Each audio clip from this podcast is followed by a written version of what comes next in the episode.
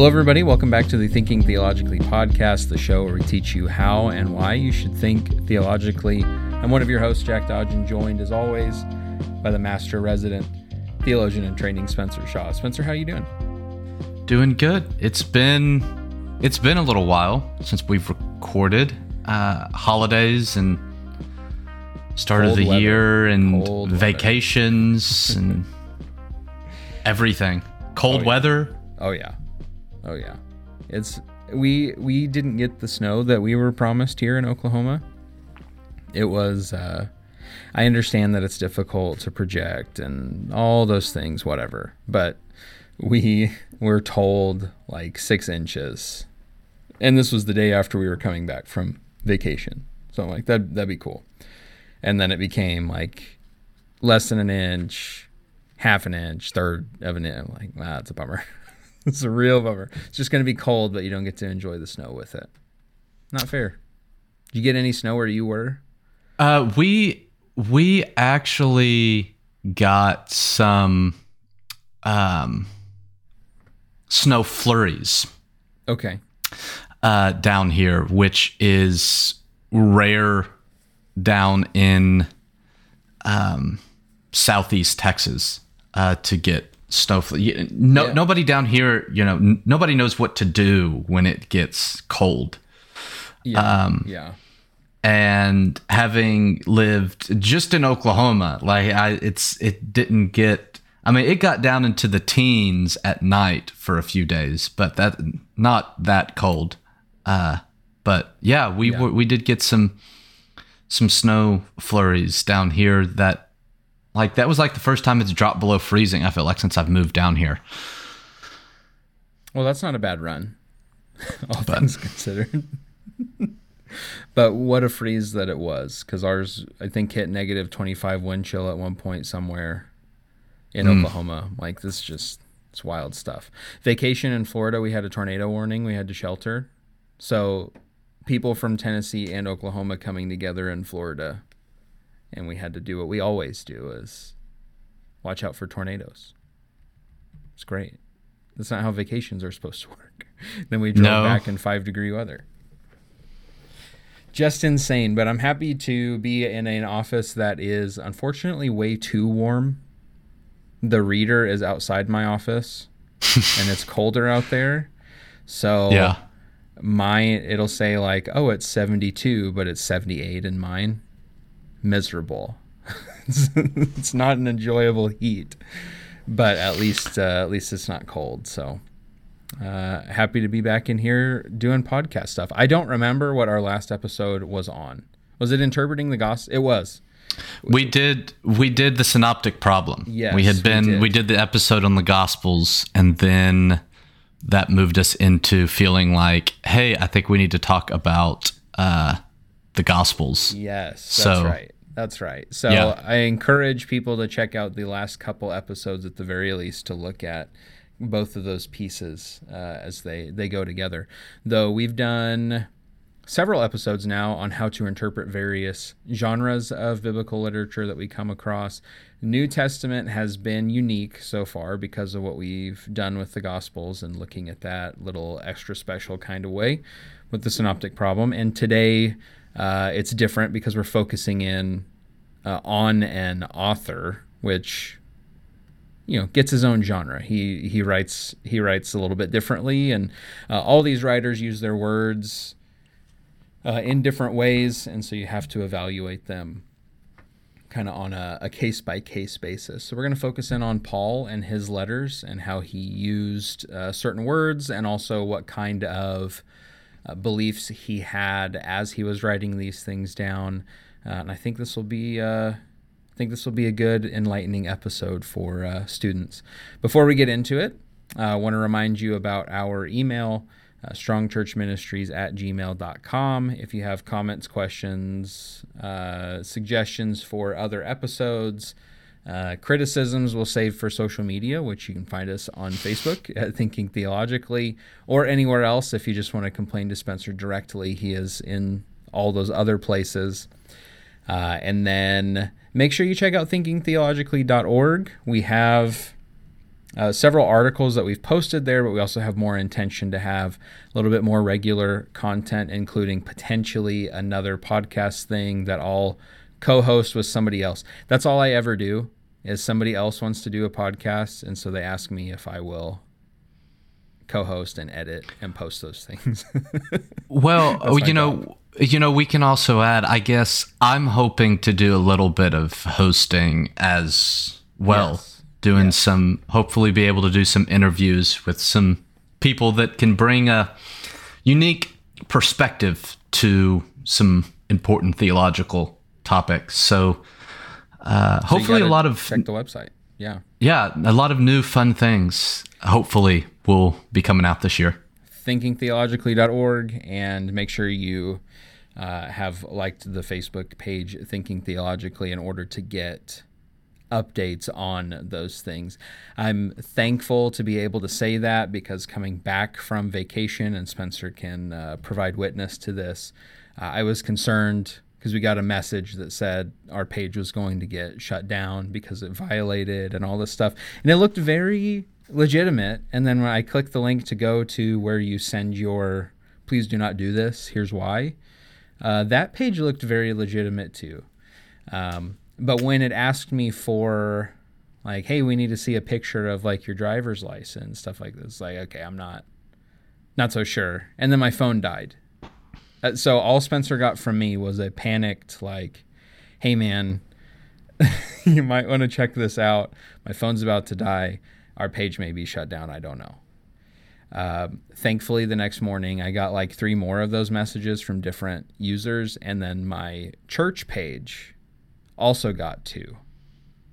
like, there's no way that's what that actually is. So we're still alive and kicking on the on the page, and I'm thankful. At least for, for now. we have not done anything that is either a hate crime, copyright infringement, or um, violating terms of service yet.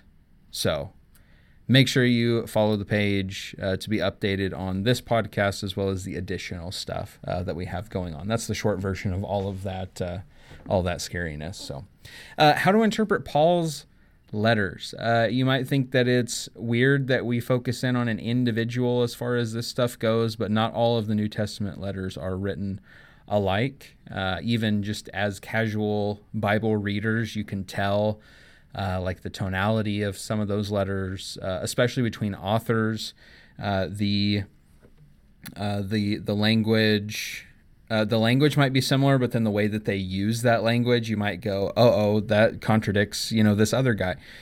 That's not really it. You know, the, these writers are doing things in different ways, and with Paul being the guy who writes the majority of the New Testament, uh, it's good to stop and pay attention to him and go, what's going on in Paul's brain as he's writing these things, and why does he use words the way that he does? Uh, we're going to start with uh, a couple words here flesh versus the spirit. Spencer, what do you want to reveal to us about uh, the flesh and, and spirit words and how Paul used them? So, all of these things that we're going to be talking about with Paul, I think, are very important. And one of the reasons, as you mentioned, is that Paul wrote the majority of the New Testament. We read a lot from Paul, we get a lot of theological concepts from Paul. So, correctly understanding Paul, I think, is very important. Anytime I come to a church, one of the things that I like to do fairly early on is to teach some letter from Paul. And when I do, we stop and we talk about each of these concepts because I think it's applicable not just to whatever letter we're studying, but when they go home and they're reading any of Paul's other letters, the same holds true. Uh, because mm-hmm. Paul does things consistently. Paul has a theology. Paul uses words in certain ways. And that's kind of what we're going to be doing here is help it hopefully providing some information that will help you better interpret anything that you're reading from Paul, which, as we said, is a lot in the New Testament at least. So, uh, this idea of flesh versus spirit, throughout Paul's letters, he often contrasts life in the flesh and life in the spirit. Maybe the, the best example that most are familiar with is Galatians chapter 5, where you have the works of the flesh that are contrasted with the fruit of the spirit. Yeah. Now, when Paul speaks about life in the Spirit. He's talking about life in the Holy Spirit, empowered by the Holy Spirit, guided by the Holy Spirit, uh, which is very important to Paul. So, for example, in Romans, Paul defines the life of a Christian as a life in the Spirit, Romans chapter 8. Uh, when he gets to the application portion, he begins in Romans 12 by saying, Not to be conformed to the world, but be transformed by the renewing of your mind. And I think Paul definitely understands that our minds being renewed through the power of the Spirit. So we begin to think like God, make decisions like God, speak like God, do things like God. And so life in the Spirit is central to Paul. And that's contrasted with life in the flesh. And Paul always uses, I believe, that this is up for debate, uh, but I think Paul always uses this word flesh uh, in a negative sense. And in Greek, it's the word sarx, flesh, negative. Now, Paul does not use this word flesh or sarx to refer to our physical body. Uh, when referring to our physical body, Paul tends to use the word soma, uh, yeah. to refer to the physical body. And that's important. You don't see it, I don't think, quite as much today. I think you see the results today. But uh, especially during like the Reformation movement and in different points in Christian history, the, uh, the physical body of human beings has been talked about negatively. That our bodies are bad or our bodies are sinful. And at times that's led to use your body however you want. Uh, Gnosticism right. in the second century uh, had some beliefs such as that. It's also led to, and this is where I think we see the carryover today, into belief about heaven. We talked about that in our new creation series that we leave these bodies behind and we go and float up in the clouds with, with God. Right. Whereas scripture speaks about the resurrection of the physical body the recreation, the new creation of all uh, the physical, not just human beings, but also all of God's creation. And I think our wanting to say, well, God's going to destroy everything physical, we're going to leave our physical bodies behind. I think that is a result of the negative attributions that have tended to be given to the physical body and a lot of that comes from from Paul and some of it is reading this word flesh as referring to our physical bodies and that's not what Paul yeah. uses the word soma talk about our spiritual our physical bodies and Paul values the physical body. He even talks to the Corinthians about it matters how you use your physical body. You can't just live however you want in it because your physical body was bought the price. Rather, Paul uses the word flesh to refer to the sinful parts, the sinful desires, and the sinful thoughts of human beings. In, in Paul's theology, the Christian, our life is an overlap of the flesh and the spirit as long as we live in this sinful and broken world. In Romans 7, Paul talks about the good I want to do, I don't do, the bad that I don't want to do, I keep on doing. And there you see the tension that is in the life of the Christian. We have the Spirit dwelling within us, we are empowered by the Spirit to bear the fruit of the Spirit love, joy, peace, patience, kindness, goodness, faithfulness, gentleness, self control. And in many ways, hopefully, we're in tune with the Spirit and bearing the fruit of the Spirit and living life in the Spirit. But we still have part of us that's fleshly. Uh, we have desires that are sinful. We have thoughts that are sinful. And sometimes those display themselves in our actions or our words when we do things that are sinful. And so for, for Paul, uh, the life of the one who is in Christ is this tension between the spirit and the flesh. Prior to being in Christ, it was all flesh, at least mostly flesh, Paul would would argue. God's still at work there, but we're uh, one's living based upon the flesh. When the new creation comes in, where the flesh is destroyed and we're living solely based upon the spirit. That's when Paul talks about the spiritual life and the spiritual body. He's talking about a body, again, we talked about this in the New Creation series. He's talking about a body that's fully controlled by the spirit and not by the flesh. But now, for those who are in Christ, there's this tension. And I think the hope for Paul is we grow in the Spirit. That is, the Spirit gains more and more and more control over our lives and our thoughts, but we still have that fleshly part. So throughout the Paul's letters, you'll see this contrast between the flesh and the spirit, both in relation to before life in Christ, our current life in Christ, and then life in the new creation. Yeah, okay.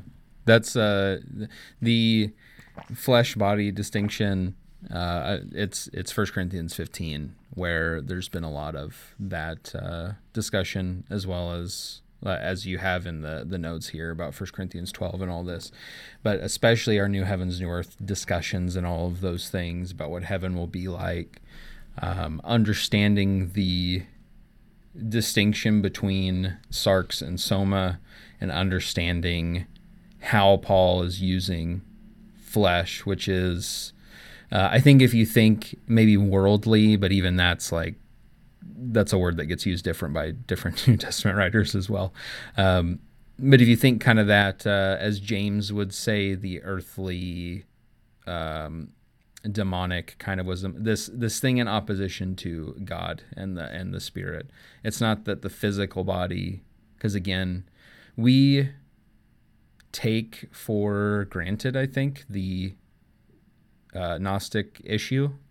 It has, not you and me, uh, just Christians in general, because we don't really dis- it's becoming a little more discussed i think in more public arenas as far as christianity is concerned um, because it's still very pervasive in parts of the the culture and and the way the the reason why people do certain things that they do whether they know that or not um, and so we have to be really careful, and we're not normally, where we talk about the body as this bad thing. Like, no, that's already been tried, and it was a really, really, really bad thing uh, doctrinally, and that's absolutely not what Paul is advocating for. He's he's on something else. Um, so understanding understanding flesh and how Paul is using that word uh, versus spirit, which I think most people understand that side, understanding that flesh is the flip of the coin there um, this thing opposed these these negative uh, sinful parts and not the physical body itself like you said super important uh, as we're reading through because that is going to shape uh, again what you said at the very beginning paul shapes a lot of our doctrine uh, because of how much he writes uh, within the new testament uh, speaking of which, the biggest section of our notes here comes in number two out of five.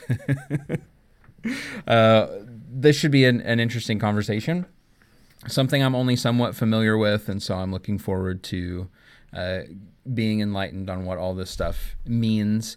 Uh, but the law, Paul spends a lot of the time, a lot of his writing talking about the law, especially in uh, like Romans. Uh, that's well, he talks about everything in Romans, I guess. Uh, flesh, spirit, law, all those things.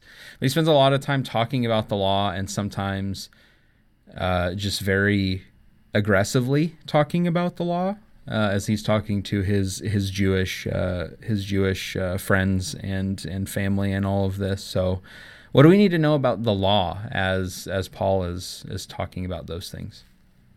So yeah, like you said, the, the law is something that Paul talks a lot about. It the law takes central stage in Romans and Galatians. Um, Galatians, in many ways, is a shorter version of Romans. It comes at the beginning of, of Paul's ministry, perhaps the first letter that Paul wrote. Uh, that's debated, but it's like one or two. And then Romans comes a little bit more towards the end, not the very end. That's the pastorals, First, yeah. Second Timothy, Titus. But yeah uh, towards the tail end of Paul's ministry and is kind of a more developed version of what you see in Galatians. And the law takes central stage in both of those letters. And th- the law has uh, throughout Christian history been very misunderstood. So, the traditional interpretation of Paul's discussion of the law is that Paul attacks the law because it's built on works righteousness, which cannot save. So, the traditional belief is that the law says that the more works you do, the more good things you do, you can earn your salvation before God. And Paul would say that that doesn't save. And so the yeah. law, works righteousness, earning a status before God, is then contrasted with salvation by faith alone through the grace of God, which is what people would say Paul advocates. He says the law is bad because the law teaches that you can earn something from God. Paul's like, you can't do that. You're saved by faith alone because of God's grace, which is shown in Jesus. And Martin Luther of the Protestant Reformation was probably the dominant figure in developing this perspective. Mm. He's not the first one to say something like this, obviously not the last one.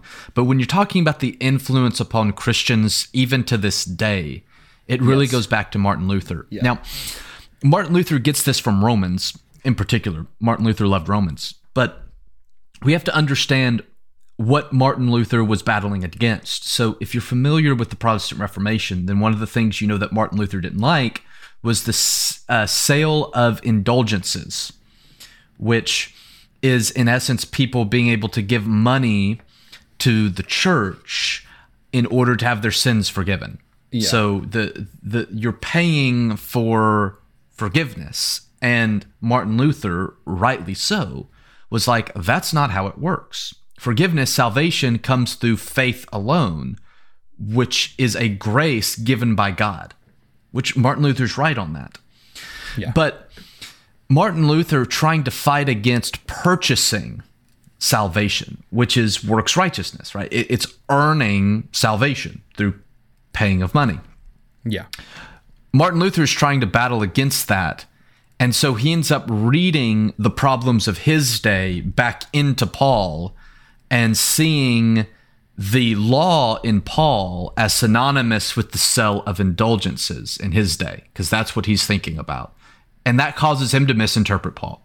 And we're all guilty of that in one way or another, of reading our own context back into scripture and making an author or a passage say something that it's not actually saying. Yeah. Now, sometimes, you know, we're right in doing that. And by that, I mean, you know, if I want to talk about, well, uh, I'll, I'll give an example. The sermon that I'm preaching this Sunday, 1 Corinthians chapter 1, Paul talks about how some of the Corinthians are elevating themselves based on who baptized them. Yeah. Paul, Jesus, uh, Peter, Apollos. They desire okay. um, power, they desire status, and so they elevate who baptized them. The, the, the Corinthians are elevating all of these uh, things into desire for uh, power and prestige and yeah, all of that, right? And mm-hmm. the the application that, that I'm making of that is how today we tend to in the way that they followed people based upon like earthly wisdom right who has money who has the best rhetorical skills all of those kinds of things who who looks the best right paul talks about his look you know i'm you, you look at me, you don't see anything desirable. He talks about that in his letters, right? Well, yeah. uh, t- today, the people that we follow, whether it be uh, someone on social media or someone on the news or a political figure or something like that, is a lot of the times for the same reasons, right? What do they look like? How well do they speak? uh, how big of a following do they have? Uh, it's not all that different from who the Corinthians were deciding to follow and how they were elevating people and elevating themselves. Uh, it's very similar to the we, we do the same thing today, right? But yeah, Paul's not thinking about social media or a presidential candidate in the United States, right? Um, so you're you're you're taking a what Paul is saying and you're applying it to something today. So you're kind of reading our problem today back into Paul and trying to get Paul to answer this for us. So we do that all all the time. Uh, but sometimes in doing that, it causes us to misread Paul or Matthew or Moses or whoever we're reading, right? And Yeah.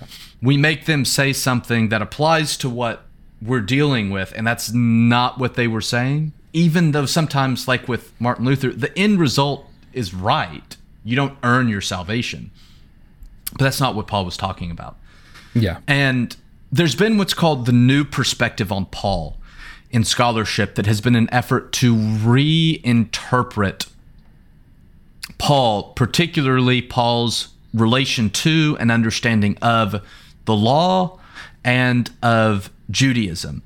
And this perspective is held by many, maybe most uh, scholars, but not all Pauline scholars. And I think that's important to, to say. Not, not everybody accepts the, the new perspective on Paul. But the new perspective on Paul uh, recognizes that grace and faith are not merely New Testament concepts. When the law becomes works righteousness and Jesus becomes grace and faith, what that does is it says that grace and faith were not a part of the law. And it's a new thing with Jesus. Jesus is doing something new that was not there with the law. But you read through the Old Testament, and that's just not the case. And so the, the new perspective recognizes that grace and faith are not merely New Testament concepts, but they were central to proper understanding of the law and God's relationship with Israel. Just read through the Old Testament. Grace and faith are there, they're Yeah. important uh, for Israel and for Israel's relationship with God.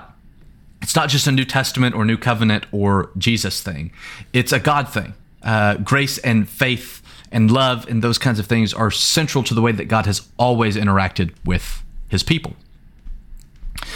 And so, uh, with that being the case, Paul it argues that Jews, or the, the, the new perspective on Paul, argues that Jews never thought that the law was a way to earn a relationship with God through works. Rather, they saw the law as the boundary marker to distinguish the people of God from the rest of the world. So let me give you an example. God gives Israel grace before they've done anything to earn it when he leads them out of slavery in Egypt. Right. He then leads them to Mount Sinai and he says, You are my people. I have set you apart. You're going to be a light to, to the world, a priests to other nations, my prized possession out of all of the earth. God gives them grace by freeing them from slavery. He sets them apart as his people. And then God gives the law. And the law becomes this is how you are to live in light of what I've done. This is how you live as the people of God that I have already made you because of my grace. This is how you live in order to identify yourself as a part of the people of God and not as a part of the rest of the world. And the primary identifying marks were kosher, so food laws, Sabbath observance, and circumcision, because no other nations did that. And so the law for a, a, Jew was not a way to earn anything from God, but it is a way to identify yourself as a Jew, as a part of the people of God, as the ones who received grace from God, as ones who are in a covenant relationship with God. How do you know you're in a covenant relationship with God? Well, you're circumcised, you don't eat certain food, and you don't work on Saturdays.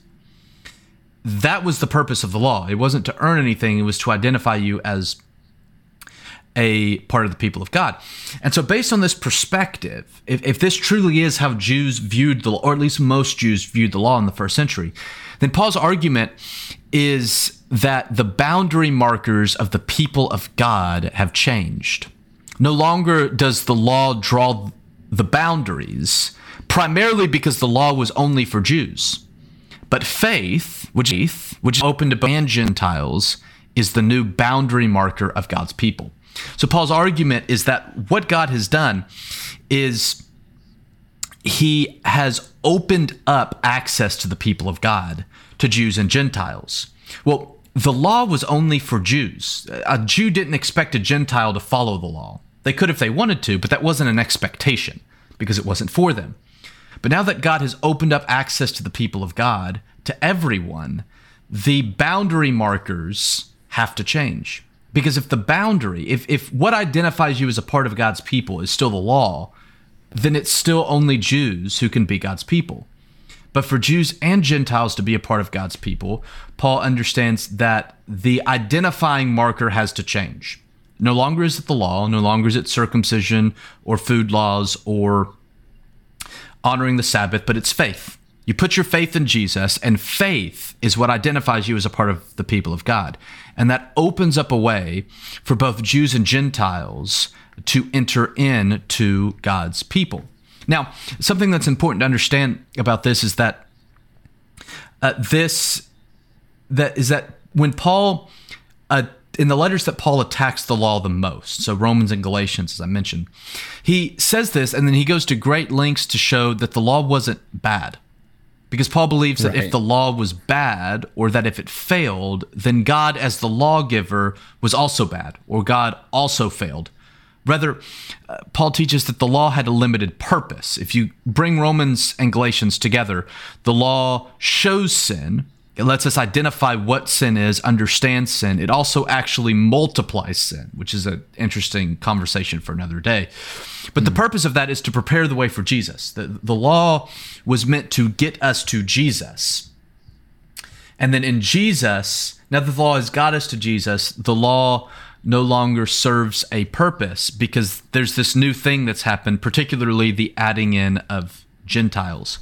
And I think that's also important because if you read Paul, Paul never tells his audience, don't follow the law. He says, don't make Gentiles follow the law. Right? Yeah. Th- that goes back to Paul believes that the law is is good, that the law is not a way of earning anything from God, but nevertheless, the law is no longer the boundary marker for who is included in the people of God it's now faith. So Paul would say everyone, Jew and Gentile, have to have faith to be a part of God's people. That doesn't mean you can't still follow the law. Paul doesn't have a problem with that. Paul would probably say that's a perfectly fine thing for you to do. Just don't make anybody else do it because the boundaries changed. And the, the problem he tends to deal with is circumcision. Uh, Jews wanting to yeah. make Gentiles get circumcised in order to be Christian. And in essence, what they're doing is they're saying, well, you still have to follow the law to be a part of God's people. And that's where Paul draws the line. He's like, don't do that. If you want to follow the law, follow the law, but don't make that the standard of fellowship. Don't make that the standard of who gets to be a part of God's people. And what's also important, I think, to understand if we want to get behind the mind of Paul is that this understanding comes from Paul's encounter with Jesus and his mission to the Gentiles. He encounters Jesus, Jesus gives him the gospel and sends him to the Gentiles. Um, and I think you see this if you note uh, the the controversy over the law in the early church. So you think of Acts 15, where they're trying to figure out should Gentiles be circumcised, yeah, yeah. and what does Paul do? Paul comes in and he says, We have seen God. Peter does this too with his encounter with Cornelius, right? We have mm-hmm. seen God and the Spirit work among the Gentiles. Not the not just the Jews, not just the followers of the law. We have seen it work among the Gentiles. And so Paul as being believing that he has been commissioned by Jesus to the Gentiles and seeing God in the Spirit work through the Gentiles, that is what gets Paul to reconsider. Well, we have to rethink the work, how, how the law works among God's people. And that's why there's a controversy because the the Jews who aren't a part of the Gentile mission like Paul aren't thinking about this, right? Paul was kind of forced to rethink the law because he's working sure. among Gentiles. And so other Jews weren't thinking about this. It was difficult for other Jews to accept. It took things like uh, the Jerusalem Council in Acts 15. You can also see this when you compare like the way Paul talks about the law to the way like Peter or the Gospel of Matthew talks about the law. Paul tends to come across a little bit more negative. But that's because Yeah. Paul's in a very different context. He's working among primarily Gentiles, whereas like Peter and the Gospel of Matthew is dealing primarily with with Jews. And so Jesus in Matthew says, I haven't come to abolish the law, but to fulfill it. It's like I'm not getting rid of it, I'm completing its purpose. And Peter and Matthew might talk more positively positively about the law because among their communities they don't care. Follow the law. Paul doesn't have a problem with that at all. The problem is you can't make Gentiles do it in order to be a part of the the people of God. Um, and so in the end, the, the law is not a condemnation of works righteousness, though we're not saved by works. Uh, but the the law is speaking of the boundary marks of membership in God's people. And so when Paul talks specifically about things like works of the law, he's talking about works that identify you as a part of God's people, not works that are earning you something from God. Specifically, again, circumcision, food laws, and Sabbath observe- observance. which uh, I think in in Colossians you get not just circumcision but also uh, the other two things as part of the discussion there, um, where he brings in those that are judging for not uh, celebrating certain holidays and feast days and stuff like that too. So, uh, yeah, that make that makes sense. Um, there's definitely I'm, I'm only saying this because uh, I mean the fact that it's called New Perspective uh, is going to make some people go, "Oh, a new we we finally figured out Paul," you know. And this, I, I understand that concern, but as we went through this, you know, the the thought processes of like circumcision was certainly a, a line of demarcation. Like when it's introduced as part of the covenant with Abraham, it's very clear. Like this is a this is a setting apart thing. Uh, it's showing that you belong to. Um, so at the very least, like those elements are there. It's just a matter of what's in Paul's head as he's writing this stuff out, uh, and that makes that makes sense. It's reasonable. Uh, so don't let the new part of that uh, freak you out or anything. Um, pretty reasonable as we're going through that to see like yeah that makes sense that these were not that their thought process was this is what make, makes us distinctive so in this new christian thing we still need to continue to do these distinctive things which as Spencer mentioned, I was looking up Acts 15 while you were while you were talking about it. There's numerous places where Paul is like, "I'm celebrating this because he's among the Jews, you know, more than likely, um, and so he's he's with them." Uh, he talks about to the Jews became a Jew, to the Greeks became a Greek, you know, because the law isn't bad; it's just not uh, necessary to hold those lines for everyone. It's why uh, is it Titus or Timothy that gets circumcised? I don't, I don't remember. One does and one does not, and part of that is it, it's okay to do that, but you don't have to do that. Um, and because of the audience issues, one does and one doesn't. At least that's what it appears to be. So Yeah. uh, that makes a lot of sense. Yeah, very good. There's a there's plenty of work on the new perspective on Paul stuff. Again, he said not all Paul scholars uh, think that, but uh, there are many that do, and there's quite a bit of work. N.T. Wright, that's one of his things, uh, is that he's heavily involved in that and the New Heavens, New Earth stuff because Paul is heavily involved in New Heavens, New Earth. So uh, there's a lot of work there. Um, as well as some others. So if you want to go further down that that rabbit hole, I'm sure we'd be happy to do it. I bet Spencer would just love to keep going. But so ask us. But there's plenty of resources out there as well. Um, okay, uh, the next one here, uh, faithfulness of Jesus versus faith in Jesus. I'm interested uh, in actually. I, I didn't pay attention to this in the notes, honestly. So I'm interested in this one very much. So uh, explain explain to me the faithfulness of Jesus versus the faith in Jesus uh, as Paul uses it. So this is another one of those things that is very heavily debated among scholars, but Excellent. um, and, and it's also something that uh, it, I, I think, and a lot of scholars would think that most, not most, I think all as far as I know, all of our English translations get wrong, and so you're also going to hear me say that. Uh, listen to me and not your English translation, which I admit is um, See, that's really scary language. uh, yeah, it's scary thing to say, but just Some Greek work. Do Greek Just- work and then just follow just follow along with me. So, throughout Paul's letters, he uses this phrase, "pistis Christou," uh, or uh, "pistis Iesu Christou," uh, "pistis Christou Iesu," as- some form of that. So, pistis is faith.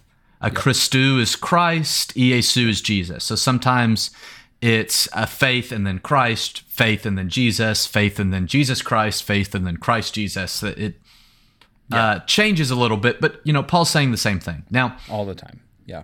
a Christou or Iesu, uh, that u on the end, makes that noun in what is called in Greek the genitive case.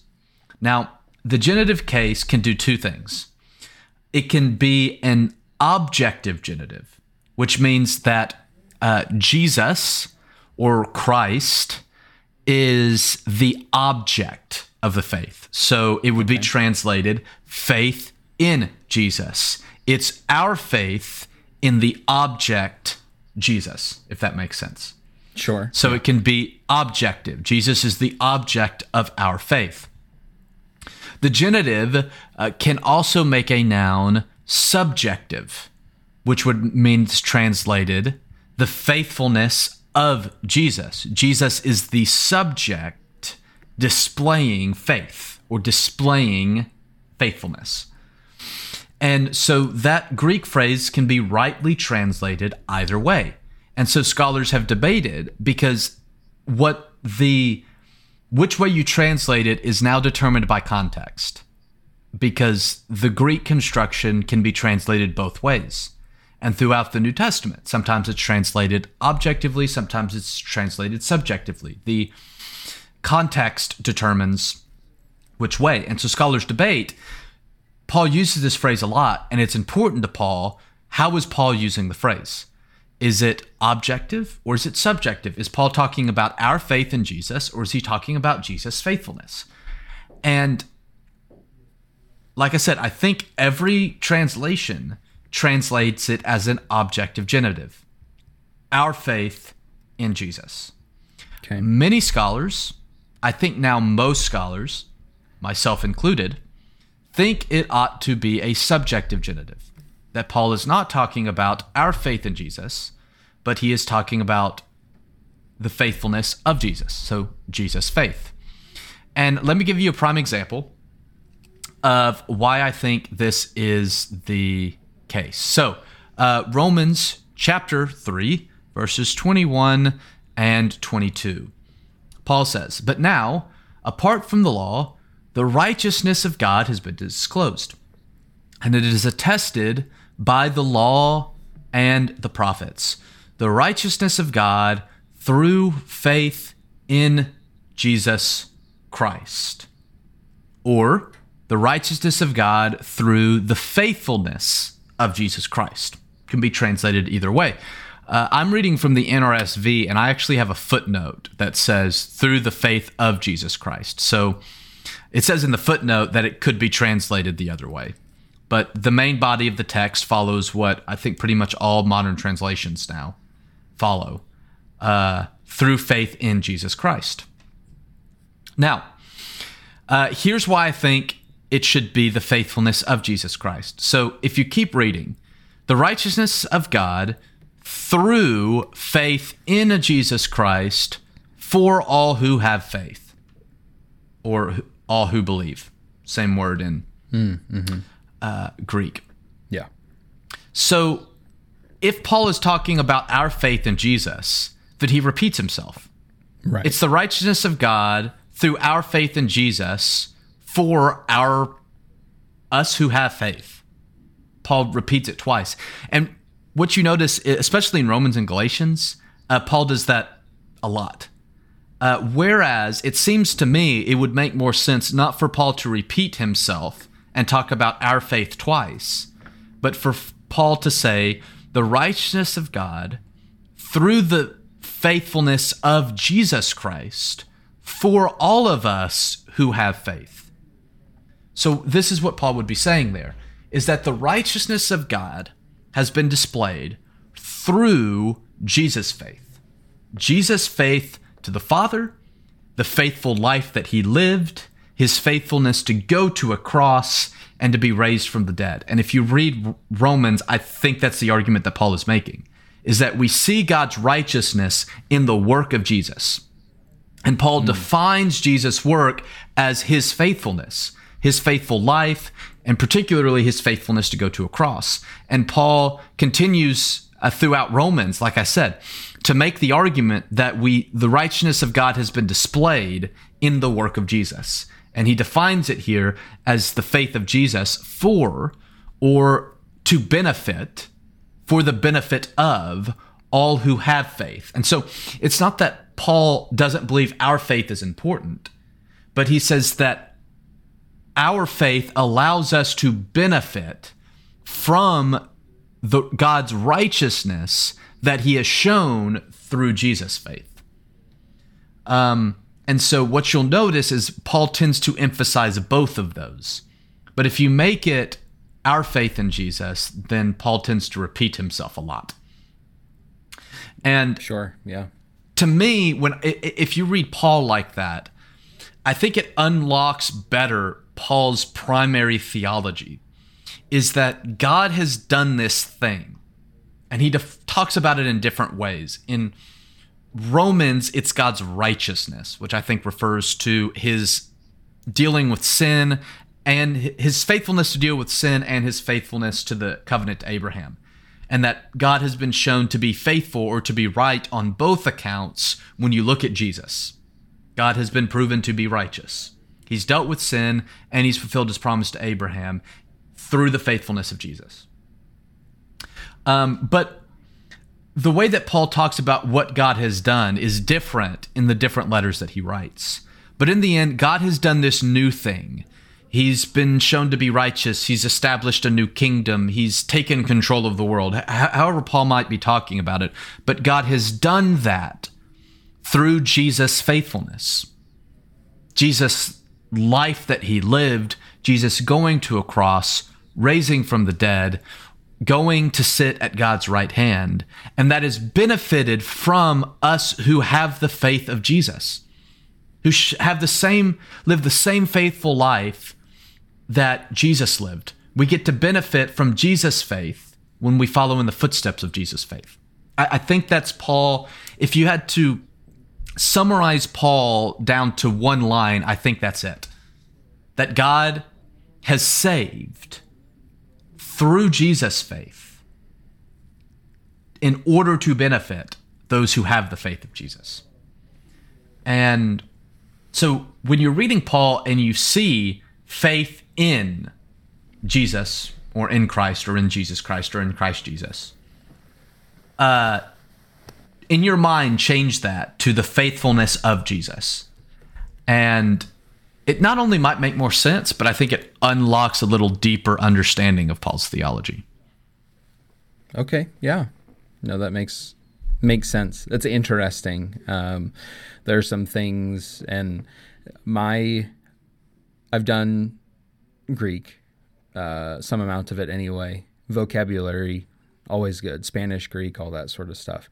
When we start getting into the stuff you're talking about here, like, well, here's how these endings and that's where I get that's where I get really stuck. Uh, so it's it's cool to see that like there there are things within that language as there is in English, uh, things within that language that uh, has room to go different directions. Even even in Romans, I'm trying to remember what verse it is. Is it 110 or 115 or whatever? Uh, from faith to faith, but it could be like from faith for faith or what like there's a whole discussion there too yeah that's, and that that that's a good point that's uh in one um 17 you kind of have this thesis yeah. statement that the righteousness yeah. of god is revealed through faith for faith um and if if, if you go there to 321 and you translate it as the faithfulness of Jesus, Mm-hmm. then I I think that makes more sense of what Paul is saying there that the righteousness of God is revealed through the faithfulness of Jesus for those who have faith because that's mm. the exact thing that Paul says in Romans 3:22. He Yeah, says the, the- righteousness of God through the faithfulness of Jesus for those who have faith. And Paul just shortens that to the righteousness of God is revealed through faith for faith.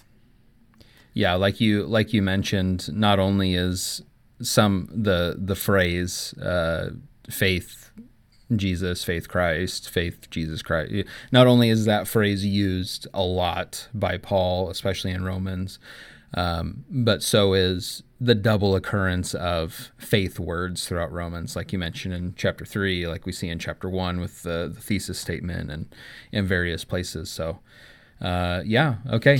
Uh, one of those one of those phrases that maybe opens up uh, some more richness to things uh, in in what we're reading. Okay, the next, uh, the fourth one that we have here uh, is one we'll probably mention here pretty quickly. It's something that we've covered before, and I'll make sure that we have that previous episode linked. Uh, but we wanted to bring it up here. You have to bring it up when you're talking about Paul and how to interpret him. Apocalypticism. Uh, Spencer, what do you want to say about uh, Paul and apocalypticism? Yeah, we, we've talked about before Paul being an apocalyptic thinker.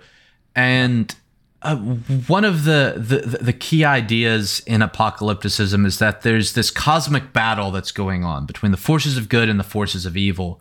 Yeah. Um, and and th- that's important for Paul. Paul believes that there's this battle that's going on. So in Ephesians, he can talk about our battle not being against flesh and blood, but against principalities, powers, and authorities in the heavenly realm. And so Paul believes that there's this battle going on. He believes that the forces of uh, evil influence what's going on in the real world. So we see the results of this battle in our lives. Uh, but Paul believes that God has won the battle. He's won the the victory, and we're waiting for the for the full victory when God completely kicks out the powers of evil and establishes the new creation. Um, now, I, I didn't put this in, in the notes, but we were talking about Romans, and I think this is something else that's important. Paul believes that these evil powers are uh, sometimes they're actual beings. So we might think of Satan, we might think of fallen angels, we might think of demons. So sometimes they're beings. But when you read Romans, Paul also personifies sin. So sin yes. uh, as a it, which is not an actual entity, but nevertheless operates like one. Uh, sin operates among the human race as if it's a living, breathing thing. And so Paul can personify sin and talk about sin doing things and sin establishing a kingdom. And the, the it, it's a weird way about the way that when we as humans sin and we contribute to the existence of sin in the world, that that sin then impacts us. Um, it's it, it's very similar to I'm, I'm preaching on culture, and I talk about how we both form and are formed by cultures. So the things that we do and we say form the cultures in our families or in our churches or in our towns, states, uh, countries. But then those cultures form us. They turn us into people who accept the culture and who live in accordance with the culture and who fit in the culture. So we not only form them, but then they in turn form us. And sin's the same thing. So when we sin, and you can even think about it in terms of cultures, we add sinful things to our culture. And those sinful aspects of the culture then form and do things to us. And so it's not always beings. Sometimes it's just kind of this force of uh, sin. You could almost think about it as the force like in Star Wars, right? You have the light side Yeah. and the dark side and it's it's not an actual thing, but it impacts us and it holds us Yeah. together. Um, Paul kind of almost has a similar uh, idea going on there. Uh, but again, God's already won the battle, and I think this is something else that's important. God has won the battle.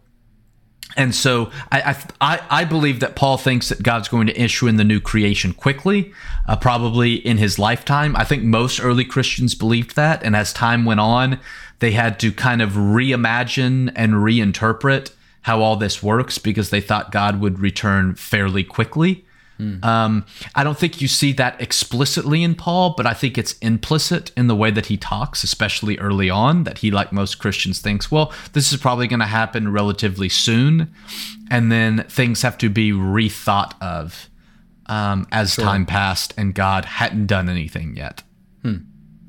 Okay, well there you go. Uh, and again, more on that in the uh, the episode that we've done prior. Uh, that'll be linked here in the the show notes. So, uh, a last one here: cross slash crucifixion slash Christ crucified. Phrases that he uses a lot, especially like uh, the the opening of First Corinthians comes to mind um, in that particular letter about preaching Christ and Him crucified and all this. Uh, big big topic for Paul.